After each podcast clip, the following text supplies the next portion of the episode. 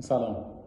یکی از سوالایی که خیلی از حقوقدان ها به ویژه در رشته حقوق تجارت بین الملل باهاش مواجه هستند و همینطور کسانی که در صنعت و کسب و کار فعالیت می‌کنن سوال از ماهیت joint venture و کنسرسیوم هست. خیلی هم در مورد ماهیت این دو نهاد حقوقی که البته با هم دیگه تفاوت‌های هم دارند صحبت شده. اما امروزه میشه مدعی این بود که در نظام حقوقی ایران کنسرسیوم ها و joint venture ها یک حقیقت قانونی پیدا کردند تحت عنوان گروه اقتصادی با منافع مشترک.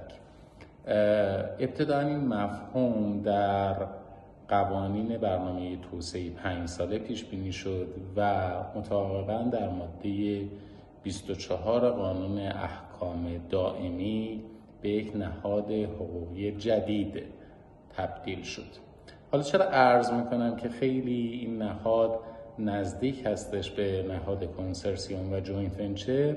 برمیگرده به پیشنویس آیین‌نامه اجرایی ماده 24 قانون احکام دائمی. پیشنویس آیین‌نامه اجرایی یک ماده هشتی داره که این ماده هشت جز با توجه به ماهیت کنسرسیوم ها بیمعنا هست. من عینا قرائت می‌کنم ماده هشت پیشنویس آینامه رو. مقرر کرده نحوه تقسیم وظایف شرح وظایف و سهم و شرکه هر یک از اعضای گروه اقتصادی علاوه بر این که در قرارداد گروه اقتصادی ذکر می گردد حالا اینجا دقت داشته باشید. باید در اسناد پیشنهاد فنی و مالی نیز قید شود. همچنین نحوه دریافت حق و زحمه از دستگاه اجرایی و سایر پرداخت ها و دریافت های مالی گروه اقتصادی نیز باید در اسناد مشخص کرد. من چه استفاده می‌خوام بکنم از پیشنویس ماده 8 آینامه مشخصا ما در مورد اسناد پیشنهاد فنی و مالی در مناقصات از این عنوان یاد می‌کنیم.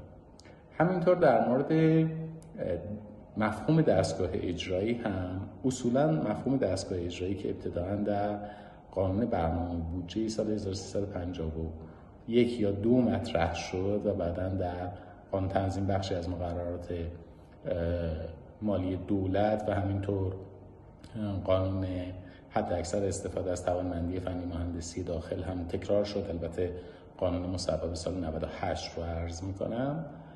اینها مفاهیم مربوط به پیمانکاری دولتی است. پس بنابراین کسانی که داشتن پیشنویس آینامه رو می نوشتن بیشتر نگاهشون به این بوده که این گروه اقتصادی با منافع مشترک قرار هستش که بیاد اسناد یک مناقصه دولتی رو پر بکنه و به عنوان شرکت کننده در مناقصه جز اسنادی که ارائه میده حالا این قرارداد گروه اقتصادی با منافع مشترک هم باشه. این دقیقا معادل همون مفهوم کنسرسیوم هست. یعنی اجتماعی از چند شرکت که توانمندی خودشون رو با همدیگه همافزایی می‌کنن برای انجام یک پروژه. حالا اینکه تفاوت کنسرسیوم ها با joint venture ها در چیست و چرا معتقد هستم که ماده 24 در مورد کنسرسیوم ها هم صحبت می‌کنه در مورد joint venture ها هم صحبت می‌کنه.